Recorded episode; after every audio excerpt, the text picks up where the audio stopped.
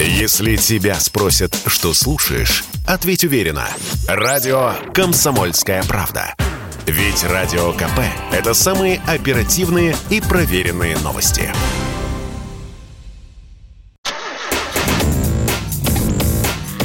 Тест-драйв. Здравствуйте, с вами Кирилл Бревдо. Сегодня расскажу вам о Hyundai Staria.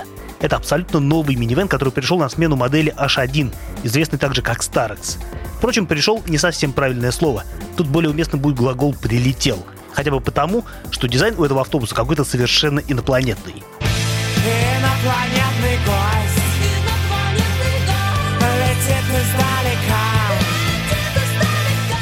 На тест-драйве, который проходил в Сочи, мы с коллегами чувствовали себя людьми в черном. Впрочем, даже в таком мрачноватом окрасе Стария заметна среди других машин. И не только потому, что она на голову выше обычных легковушек. Это просто другое измерение дизайна. Вы даже не представляете, как смотрят на эту машину соседи по потоку. На мой взгляд, минивэны сейчас в некотором смысле переживают ренессанс. Только посмотрите, как удачно зашел новый Kia Carnival, который сейчас буквально на расхват. А Стария ведь построена на той же самой платформе, но только она еще более минивэнистая.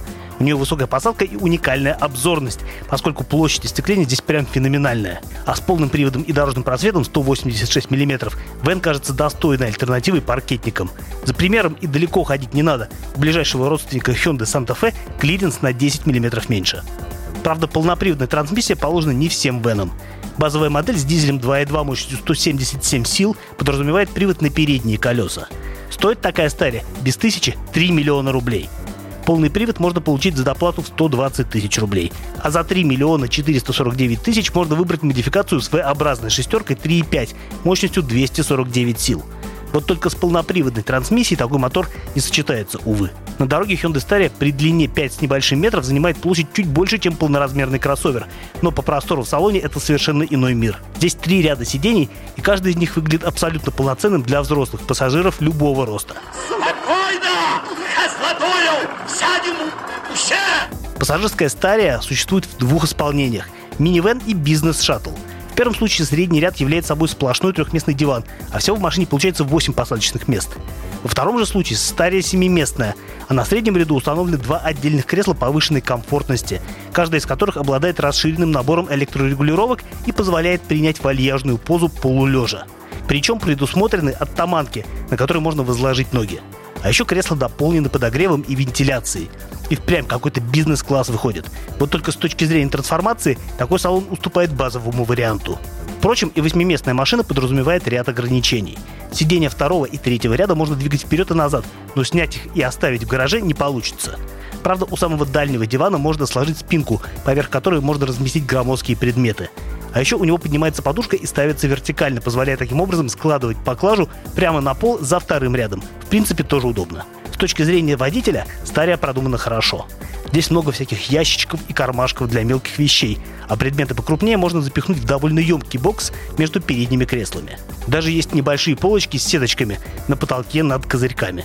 Если же говорить об органах управления, то виртуальные приборы нынче уже не кажутся какой-то экзотикой. Да и крупный экран мультимедийки, который возвышается над центральной консолью, расположен удачно. Привыкать нужно только к кнопочному селектору автомата, но и здесь особой проблемы нет.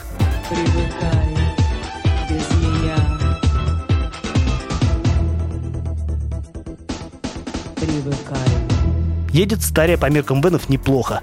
На равнине дизель тянет хорошо, автомат переключается вовремя, но на серпантине уже чувствуется, что мотор пытается затащить машину в горку только на моменте, не переключаясь вниз, и понемногу скисает. Здесь не лишним уже будет воспользоваться спортрежимом, чтобы силовой агрегат чуть взбодрился. Ну и шумноват дизелек, конечно.